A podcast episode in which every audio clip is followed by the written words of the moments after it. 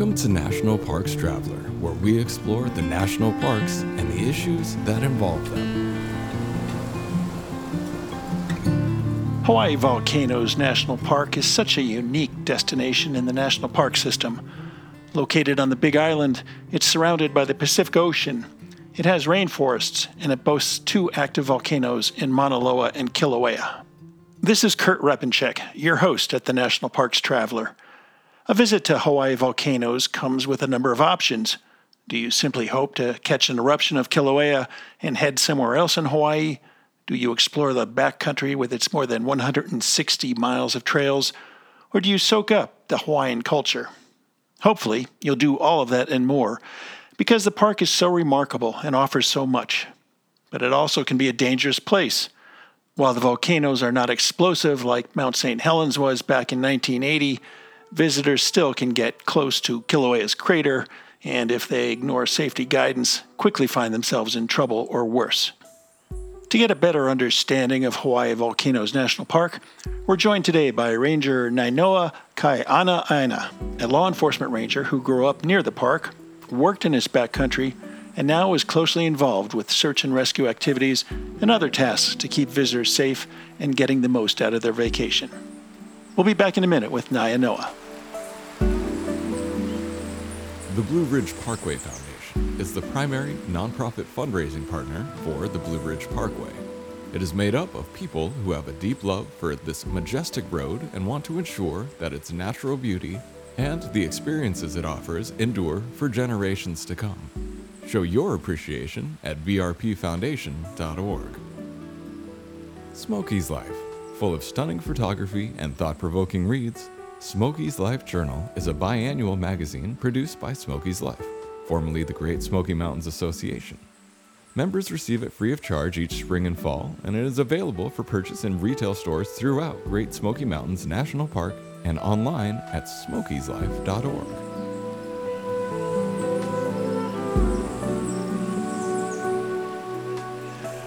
Welcome to the Traveler, Nainoa. Thanks for having me. It's great to have you. It really is. Um, it's not too often we get to travel to Hawaii. I've been there once, um, and I'd love to go back. My my son and his wife loved it so much they moved there. They're probably in your backyard, uh, uh, just outside of Hilo. But um, Hawaii volcanoes is one of the most topographically, geologically, and meteorologically unique parks in the system. When someone asks you what the park is like, what do you tell them? Oh, it's really kind of dependent on, on what they want to see. I like to say we offer a little bit of everything from the coastline to the top of the mountain, rainforest and lava. Um, really, you know, it's a, a visitor's choice of, of what they want to get into. It really is, and it, it's not something you can you can. I would say tackle in one week.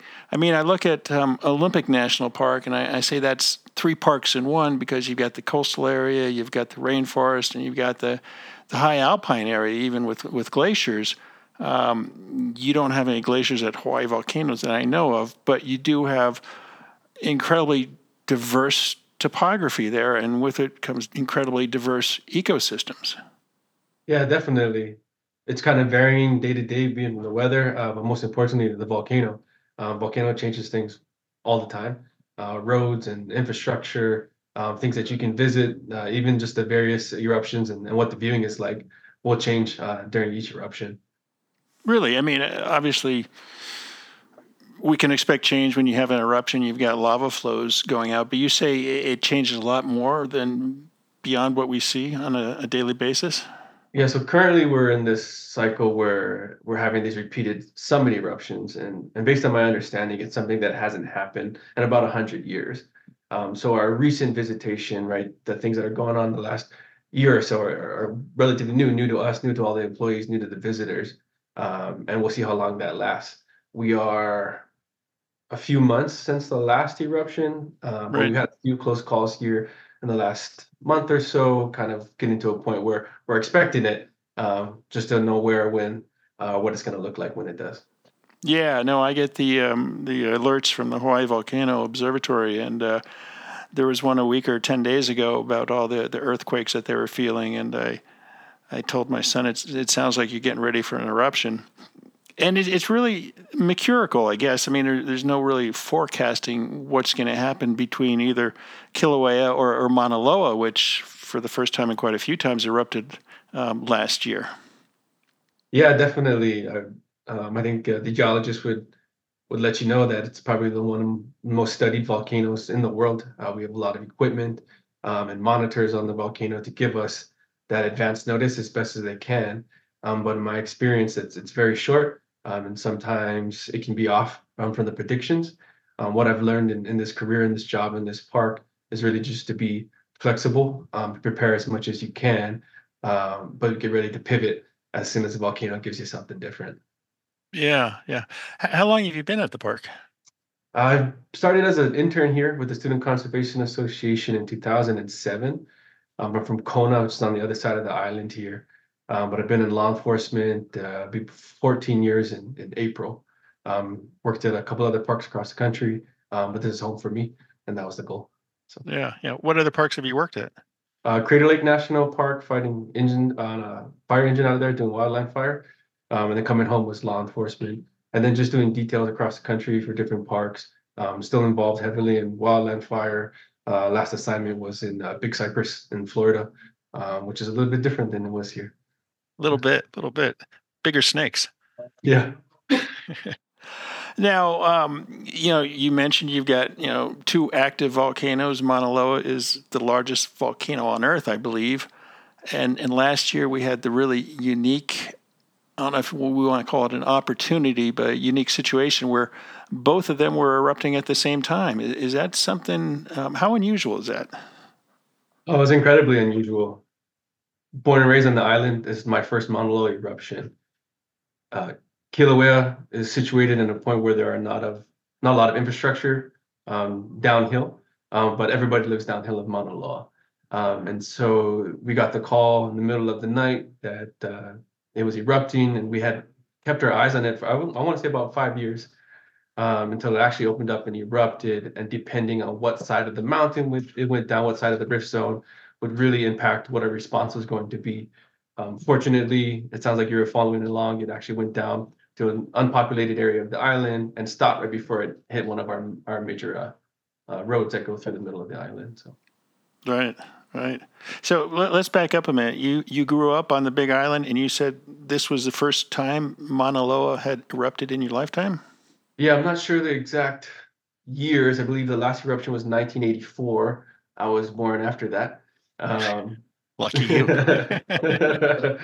and uh, it was the first one that that uh, that I, I observed. Um, it was definitely one of those experiences that I didn't want to miss. So I took my family up early in the morning to go see it. Um, and it's really spectacular to see a, a uh, volcano of that size um, on the eruption there. And, and that's from somebody that sees a lot of eruptions and spent a lot of time around lava. It was really special. Yeah, no, I'm sure. Um, and the fact that it's a it's a shield volcano, correct? Sure. Yes. And and so the eruptions aren't quite as cataclysmic as as say Vesuvius. Yeah, definitely. Um, we are situated in the middle of the Pacific Plate, and we have that hot spot. And as the plate moves, the volcanoes um, travel, and we have this kind of eruption that layers upon itself to build the islands, to build their volcanoes, versus some of the more explosive volcanoes around the edges of the plate, like the the Cascades um, the Northwest, where that subduction events tends to be a little bit more explosive. Right, right. So I'm wondering, you know, you've got you've got Mauna Loa towering over the entire island, and then you know Kilauea down below. Can you craft emergency plans for eruptions because you don't necessarily know where the eruption is going to go, right? Yeah, it's probably one of the most difficult things that I deal with here in the park is how do you prepare for the unknown? Just a mitigation plan for lava is one aspect, uh, but how do you fund that? How do you hire? How do you get the personnel to support that um, when the eruption could be 30 years long, like it was in Pu'u'o from 1983 to 2018? Um, to where we're having it now, where the eruptions are a month, three weeks, two weeks, um, could just be a day. Finding the support and the coordination to do that is, is very challenging. I bet, and I mean that's just from the infrastructure standpoint. But you know, Mauna Loa, um, it's the quote unquote backcountry of the park, or, or a portion of the backcountry of the park. There's a trail that goes up to the summit. There's cabins people can stay at. You've got to worry about where the visitors are and that must be tough to track. I mean, you've got a permit system if, if people use it, and we'll get into that in a little bit.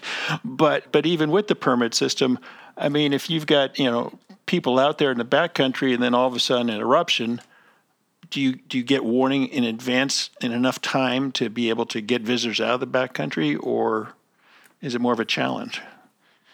So I treat it like any other hazard. Um, volcano is is flashy and, and it's dangerous um, and we try to predict it as best we can.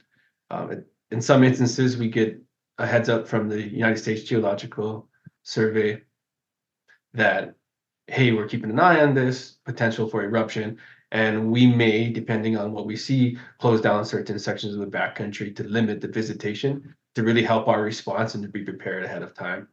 Um, but like all the other things that you can run into the backcountry, um, here we deal with tsunamis um, coming from other parts of the Pacific. We deal with wildland fires and earthquakes and all of these kind of unpredictable events. You try to build your program in such a way that allows you to respond and pivot to whatever the given situation is.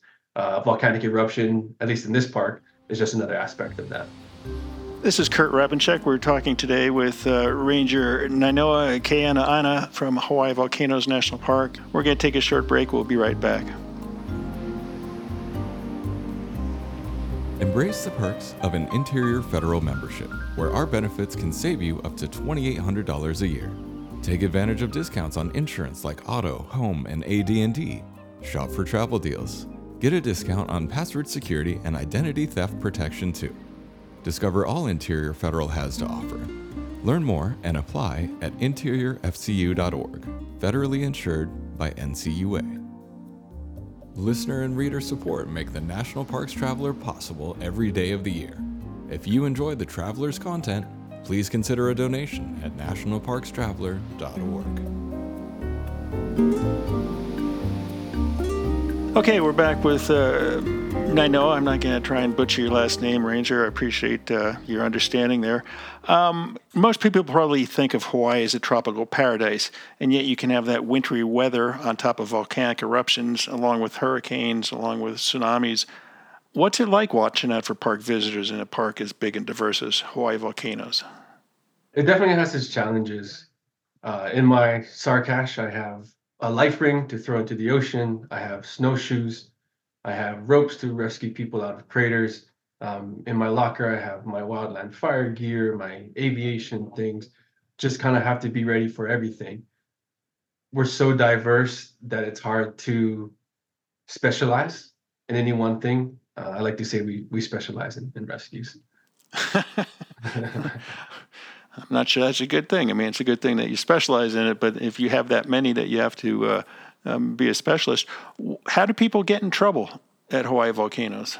Oh, how much time do you have? it really, it really, in my opinion, comes down to being prepared, um, understanding what you're getting into, um, something that not everybody puts the time and effort into.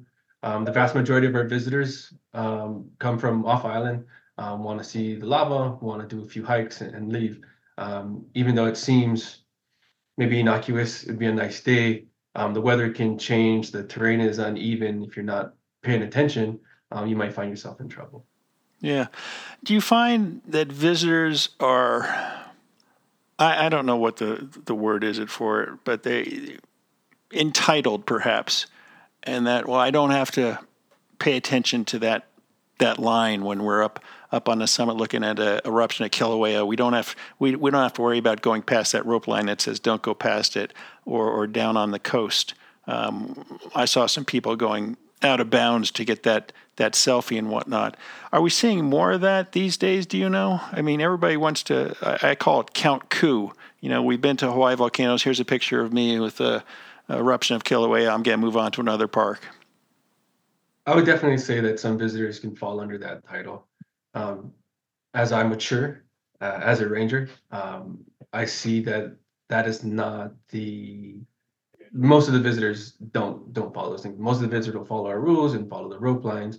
Um, but when you add something in like lava, it's this kind of once in a lifetime experience that people want, right? And they're willing to maybe push the boundaries, violate some of the rules to get that. I think you'll see that at a lot of national parks where here's this opportunity. What are the outcomes? And people do that that uh, risk versus gain analysis in their minds. We do it constantly all day long. When you're faced with a sign and maybe nobody is around, you might take that risk. Um, a lot of times that people will get away with it, um, mm-hmm. but sometimes not so much. Um, they get into trouble, they need a rescue, um, whether it be in violation of the law and dealing with our law enforcement program um, or um, needing to be saved with our search and rescue rangers. No, you're absolutely right. I guess when you stop and think about it, I mean, you've got people at Yellowstone National Park who, who get too close to thermal features and some of them die. Um, you get people at Grand Canyon who think they can, you know, go beyond the, the, the, rope line to get that picture of the canyon, and all of a sudden they're falling into the canyon. Um, so I guess it's just something that's not not terribly unusual, but again, yours is the only park I believe that has an active volcano in it that uh, erupts from time to time and makes a, a beautiful picture. Yeah, definitely. Um, and right now, where where it's erupting at the summit, we get a lot of people that will move close to the edge. Um, it's probably one of the scariest things that I do as a ranger um, is to get there and ask people to move back.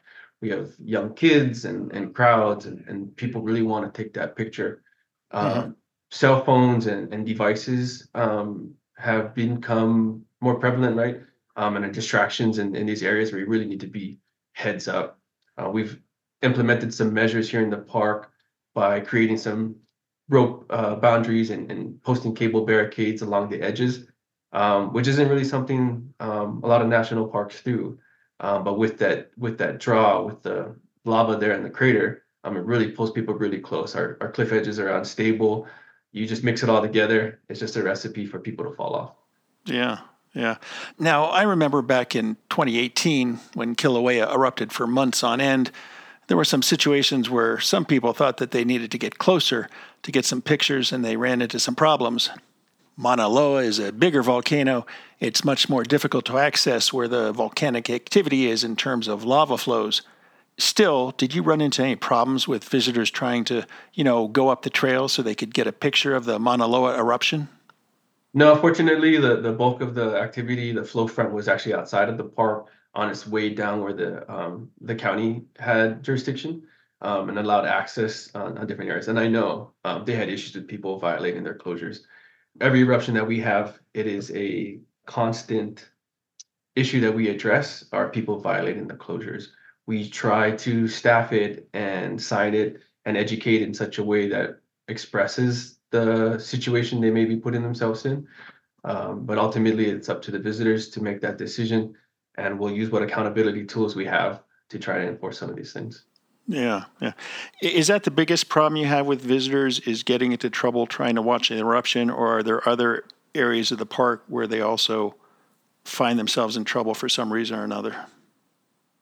I would say it's it's probably one of our most frequent um, violations that we experience during an eruption are people violating closures, going beyond barricades to to get that best picture. Um, if you had to ask me what the most dangerous thing would be here in the park, it's it's going to be driving. It's always driving. It's the highest risk thing we do.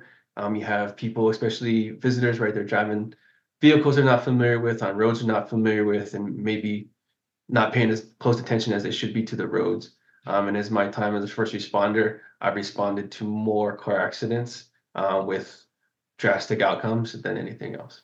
Wow. Wow. What's your favorite corner of the park? Ooh, that's a tough question. Um, my first job uh, as, as an intern, I was a backcountry intern. Um, I hiked and I camped all summer long. I contacted people. Um, and then my first job before uh, doing law enforcement and wildland fire was a backcountry ranger here. Uh, our backcountry is incredible.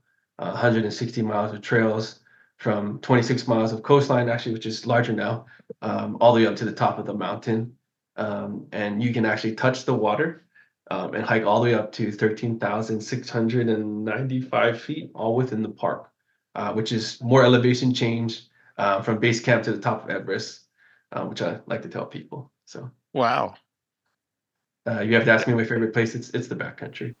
Which part? All of it really is hard to choose. Um, I named my daughter after a rain uh, in the rainforest. Uh, her name is uh, Lohea Kanoilehua Ikea Laula, uh, which is the sound of the Noilehua rain, which is a mist rain uh, that gathers on the lehua blossoms on the ohia trees out here. Um, and it's that sound of that rain at first light. And it just, it's motivated from, from camping out in the rainforest. And when you wake up in the morning, you hear that sound of the condensation. It sounds like rain, uh, but it's that mist coming to the trees. Um, and it's important to me. And uh, I love it. Yeah, no, that sounds pretty cool. What five tips would you give visitors to Hawaii volcanoes? And it can be safety tips or it can be, you know, you've got to see this, you got to see that. What would you say? Uh, be prepared uh, by checking on the current conditions of the volcano and the weather. Uh, be flexible for sure. Um, like a lot of parks, we're running into a lot of infrastructure issues, namely space parking for vehicles. Um, if you can come up with a backup plan to do something that maybe the thing that you wanted to see was full at the time, you'll have a much better trip. Um, I would advise people to slow down. Um, I think the vast majority of our visitors are what we call three to four hour visitors that hit our top spots and leave the park. But if you can give yourself a full day to get out of the vehicle to go for a nice walk, um, you get off and away from people, um, you'll really see, I think, the beauty of this place. Uh, was that three? uh, forward to bring the right gear. Uh, the weather changes here all the time. Um, and correct me if I'm wrong, but the number one thing we sell in the gift shop or the Hawaii Pacific Park Association sells are sweatshirts um, because we're at 4,000 feet and it's pretty chilly up here. Got nothing on me. I'm at 6,500 feet. I have two feet of snow in my backyard. oh, great. I don't want to. Oh, it's raining today maybe the last piece of advice would be to explore the less visited areas. In my opinion, they are just as beautiful, if not more so, than the things that attract the most people. And to have that opportunity for solitude was really something that resonated with me as an intern and got me to pursue a career in the National Park Service. Yeah, yeah. Now, you mentioned that a lot of your visitors are the, the three to four hour visitors. That's incredible. I mean, we were we were there for a week, and I felt we barely scratched the surface. Yeah, in my opinion, I think it has to do with with Hawaii, right? We're, we're traveling to Hawaii. We've got an agenda. We may have a week to get things done. We want to see this. We want to go snorkeling. We want to go surfing. We have a day to do the national park.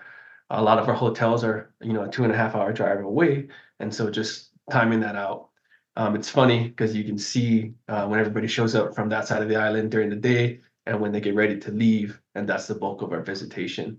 Um, we cater to that a lot as a park, um, knowing that um, the vast majority of our visitors are meeting that window with our education, with our signages, with the way we communicate. Um, it's this is how much time you have, and this is what you should do. Um, but really, I think like you alluded to in the beginning of this is is the park is so much more than can be done in, in three to four hours.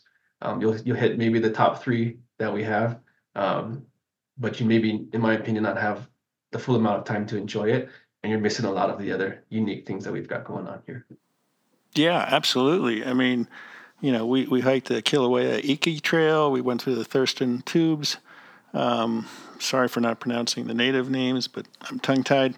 Um, Nahuku, that's right. We went down to the, the Chain of Craters Road. Um, we did a little hiking at Mauna Loa, not as much as we wanted to. We went to Bird Park. And again, I just felt that, you know, even though we were there for a week, we, we were kind of rushing through things. And uh, I told my wife the next time we go back there, you know, maybe two weeks and just, you know, hang out with my son and his wife and, and get into some of the the in-depth out of the the way sites in the park that you were referring to because there there is so much to take in both from the natural resources to the cultural resources. I think that could be said by for a lot of the parks across the country. Um, growing up here on the island, the national park was kind of always shrouded in, in a little veil of mystery, um, even being from the island. Um, and and we came here quite a lot growing up. Um, and then working here, you had to you know look behind the curtains and and see a lot of the things. As a backcountry ranger, I spend a lot of time wandering. Some of the best summers I've, I've had, uh, best time just kind of going off trail. Hey, that looks like a unique site. Um, Google Earth, um, you know, pointed me in the right direction. Um, maybe I shouldn't say that, but you can um, say it. Just don't share your map. I said, "Hey, that looks that looks interesting. You know, I want to go see." Um, then peeling back and, and the history, there are still things now that that surprise me, uh, whether it's the the wildlife, um, some of the natural features. Um, right now, I've been kind of digging more into the history of the park, how it was founded, um, what kind of resources that we have, and it's it's interesting. Um, and I'm still learning. And when I finish my career, at some point, there'll still be a lot more to explore. Um, I'm looking forward to it. Yeah, from my point of view, it's hard to envision Hawaii volcanoes as a park with a lot of backcountry. But you know, I've got a friend who says, "Oh yeah, yeah, we used to backpack all the time out there." And, and listening to what you're saying, and 160 miles a trail, um, it sounds like something else I have to add to my to-do list um, next time we come out there. Now, you know, we're talking about how diverse the park is, um, topography, um, geologically, meteorologically. Um, recently, there was an incident where uh, a couple of visitors got in trouble on Mauna Loa. Um, what can you tell us about that? Was that a rare incident, or do you see hikers frequently getting in trouble when they go up Mauna Loa? It's actually pretty rare. We do here in, in this park what we call uh, preventative search and rescue, our, our PSAR program. Sure. Uh, which here in this park, right, in, in entails uh, having that conversation face to face and picking up your permit, going over water levels and answering any questions. Um, in my opinion, goes a very long way to a successful backcountry trip. Um, in this case, uh, we actually had closed down the mountain, which isn't something a lot of national parks do. But here, uh, due to the exposure at the summit, it's it's mainly winds um, that'll get us to close down the, the mountain. We use a a matrix, and if we hurt, if we reach a certain score based on the weather, um, we'll shut down access. Um, and for that last SAR, we actually closed it down. Um, I don't remember specifically what the gusts were, but I believe they were somewhere around 90 miles an hour, hard enough to walk, uh, let alone um, try to navigate in any sort of weather, um, and definitely not something that we could perform a rescue in so how did these two people get in trouble? And actually, I guess there were there were four to start with. Yeah, I think like a lot of rescues, um, you know, a series of unfortunate events um, led to the separation of the group, um, poor decision making, poor planning. Um, I think one of the the key factors there is is that we closed down the mountain, notified them, um, but they decided to go anyways. Um, when I got the call that they were in distress, we had to make a decision whether or not to respond um, speaking with the pilot, looking at the weather observations that we could make from from the office, um, we decided to go and, and to see, um, and it was it was very windy. Yeah, I guess um, as I understand, you flew up there and you couldn't land the helicopter, I believe, but you were able to get off and, and or somehow give the two hikers some some emergency gear. Yeah, so the pilot we worked with, um, he's amazing. Uh, I I trust him a lot, and he's got a lot of experience. Um, and when you get up there, you can feel the winds in the helicopter. We fly around a little uh, MD 500, uh, pretty small helicopter with a, a very low carrying capacity at that elevation. Um, we kind of run on the on the margins um, when we're doing that rescue on the on the mountain, um, and whether or not we could actually put the helicopter down um, was a pilot's decision. Um, fortunately, where we found them was in a little depression, and we're able to, to get the helicopter on the ground, um, get out of the helicopter, and, and speak with actually both groups. And what we ended up doing was providing food um, in the form of MREs, an inReach device so they could communicate, and some water, and giving them the instructions to actually turn around and hike back down the hill to the cabin um, that was just down the hill, maybe about four miles away, um, and then to let us know if they needed anything. And about 6 p.m. that night, I, I, the inReach became in uh, became handy as they let me know that they had lost the trail um, and that they needed actually to be rescued. Unfortunately, we can't fly at night, and so we we came back the next morning to pick them up and, and get them out of there. So, Yeah. Was it just high winds, or, or did you have uh, dropping temperatures and snow?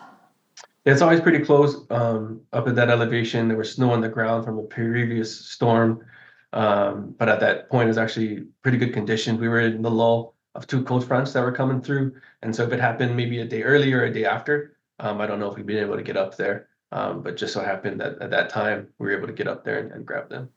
Yeah, yeah. Um, is my memory serving me right in that one of the reasons they got in trouble was they didn't check in with the backcountry office to pick up a permit, and if they had, they would have been told that it was closed. Yeah, so this is one of our um, growing pains uh, with our new uh, permitting system. Um, but we have a reservation system now, like a lot of parks are using, uh, utilizing rec.gov. Um, in one aspect, it allows us to manage the issuance of reservations um, in a much more effective manner.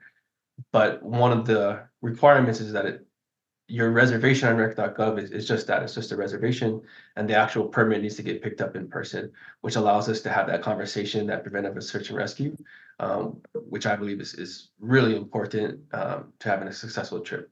Not just in our park but really any park across the country. Now two helicopter flights that had to be pretty costly. Yeah sure it, it, it can be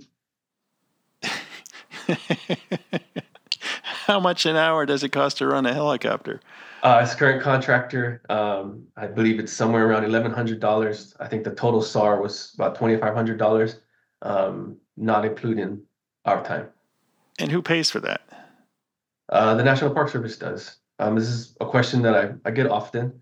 Um, I know some states and jurisdictions do charge um, for the rescues, um, but the National Park Service stance or at least I can speak to Hawaii Volcanoes National Park Service, is that we don't want the trepidations about paying for rescue to be a barrier for calling.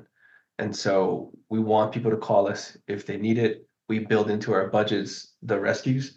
Um, and something that the National Park Service has as well is what we call a, major SAR account, meaning that if the search and rescue costs of a particular park for a particular incident reaches a certain threshold, we can request additional funds from a larger nationwide account. Um, it allows us to be able to provide the service uh, without it affecting our budget in a detrimental way.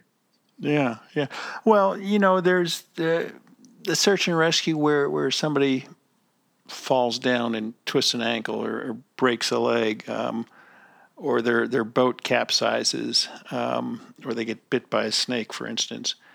And then there are those SARs that are created by stupidity or ignorance. And I believe the Park Service can determine whether it was stupidity or ignorance that led to the predicament. And in that case, they can bill the individuals. Is that correct? Um, I'm not particularly sure for the Park Service at large or how each individual parks operate, um, but there is a method for cost recovery if that park or the service deems that appropriate. Um, I know some jurisdictions, not necessarily federal or the National Park Service, um, let's say, for example, if the mountain is closed um, and people decide to go anyways, um, then they are um, going to be held uh, accountable for those costs. Uh, we don't do that here at Hawaii Volcanoes. Um, it's not an issue that we run into frequently to the point where we have to address it. Um, and again, my main concern is doing the rescue. I, I don't mind doing the rescue as a relatively new father. I have a little bit more caution now when jumping in a helicopter and going off of the side of cliffs. Um, but if you need help, we'll provide that help. It's what's got me into the service. It what motivates me to continue doing what I'm doing and I don't want the factor of, of worrying about paying for it um, be an issue. Um, same thing with a lot of. Uh, eh, I don't want to go into ambulances, but oh, don't step now. um, I, I, might ask you this already, and if I did, I, I'm, I'm sorry. Is is there one particular part of the park where where people run into the most problem issues? Is it overestimating their, their ability to hike to Mauna Loa or to, to go into the backcountry and dealing with water issues or stumbling across the lava beds? I think it all kind of boils back down towards knowing your your limits and being prepared. I think you hit it on the head when you said knowing their expectations. Um, a lot of parks run into that, um, especially parks kind of like ours, where you going into craters, um, where it's that upside down mountain. We're going down, not so bad, uh, but eventually you got to come back out. I know right. Grand Canyon deals with this all the time. Uh, when I was working out at Crater Lake, um, Cleetwood Cove, you know, every day we're getting a call to help somebody come out. Um, we do that here, and it's not necessarily the terrain or the trail. It's just knowing your limits um, right. and not getting that tunnel vision of, hey, I, I, need to do this. I'm only here once. Um, I'm gonna I'm gonna go for it. Yeah, yeah, interesting. Um, I, I try and ignore my chronological age, and you know, my brain thinks I'm still 18, but my body reminds me often that uh, I'm not. And, and so, you know, you mentioned being a, a new father or a father, and it kind of tempers your enthusiasm or your your um, desire to go out and do everything and be everything. And I know exactly what you're saying in in that. Do you find that because of the the diversity of the park that you cover and the diversity of the incidents that you you run into that there's a lot of interest in being an LE at Hawaii Volcanoes National Park? Ooh, law enforcement is, is its own thing. Um, I never thought I would move into law enforcement um, until I was an intern here. Um, I love backpacking. Um, I love camping. I love getting in the water. Um, and as an intern here, I did a lot of that. At some point, I needed to make a decision of, of a career uh, before I was a law enforcement officer, I was in wildland fire, and I, I, love that. I still love that to this day. It's a lot of excitement and hard work um, and camaraderie um, and adrenaline. Um, but coming home for me, it was law enforcement. Um, there are not many uh, Native Hawaiians uh, in law enforcement and National Park Service, um, and something that I've been focusing on. And there are more now. Uh, we make an effort to recruit locally as best as we can to provide that opportunity. Um, I'm finding a lot of the youth here in Hawaii, like myself, are not aware of a career in the National Park Service. Um, but here in this park, law enforcement and search and rescue go hand in hand. We're big enough to need a full-on search and rescue team, but not so large that we have uh, individuals specifically assigned to search and rescue and search and rescue alone. Um, hmm. So here in the park, we do a little bit of everything, um, and that's what keeps me going. Uh, I like helping people. I like performing rescues. Um, but if you need to go to jail, uh, I can do that. you know, you're you're mentioning earlier what you, you keep in your SAR bag, and it's just amazing from from a, a, life ring that you can use on the coastline to, to snowshoes that you might have to use at Mauna Loa. So uh, the LE at at Hawaii volcanoes might have to be uh, more diverse with their skills and their capabilities than, say, uh, a ranger at, at uh, Shenandoah. Yeah, we definitely. Uh, my old my old chief used to tell me, "Jack of all trades, masters of none," yeah. Um, and that is a challenge, right? To to stay current, to stay qualified, to be capable, and all these different aspects. And it's something that we deal with constantly. Um, I don't know what the solution is, other than you know, to, to, to keep up with, with what we're doing. We try to keep our rescues simple.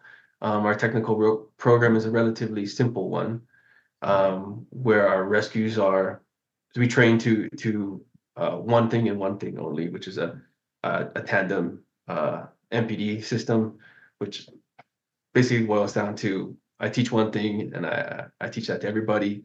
One of the things we we deal with here, um, like a lot of national parks, are are turnovers um, and having to retrain everybody constantly is a challenge.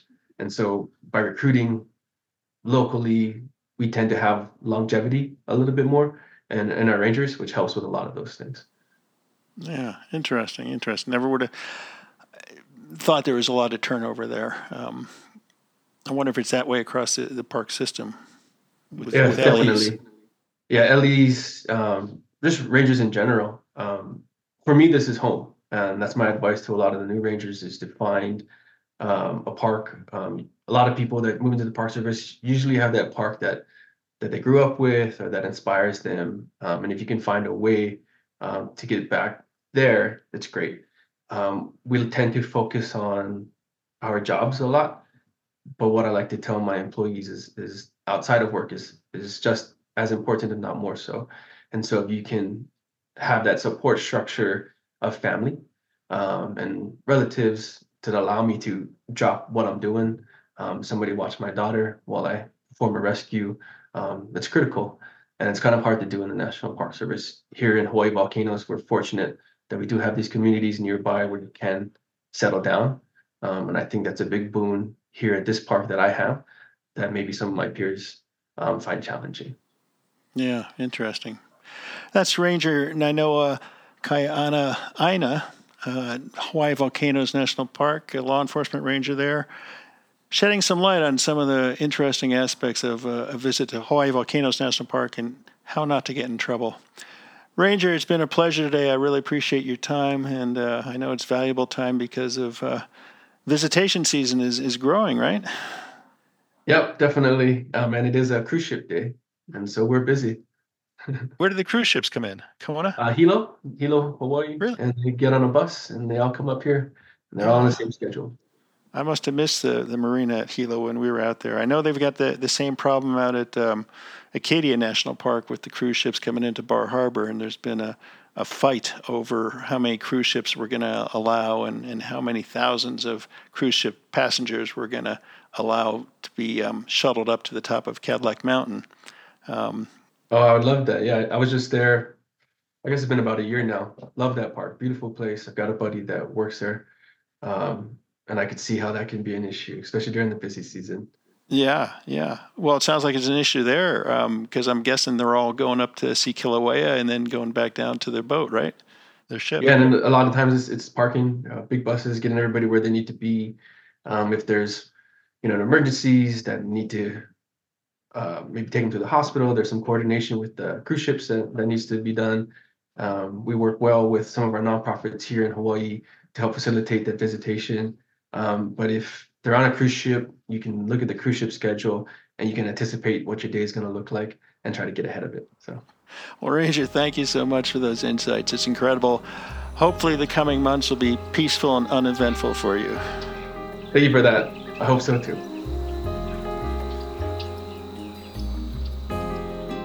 That's our show for this week. We hope you found it interesting. We hope it encourages you to visit Hawaii Volcanoes National Park and spend at least a week exploring its landscape and learning its history and culture. Next week, we're sitting down with two National Park guidebook authors, Becky Lomax and Michael Oswald, to discuss what to expect in the National Park system this summer and hopefully get them to reveal some of their secret places in the parks. For The Traveler, this is Kurt Repanshek. See you in the parks. The composers and musicians at Orange Tree Productions have created a unique collection known as the National Park Series that has grown to include more than 30 CD titles. Composed against the backdrop of a park's sounds of nature, these musical scores will connect you with these beautiful places and take you there, at least in your mind.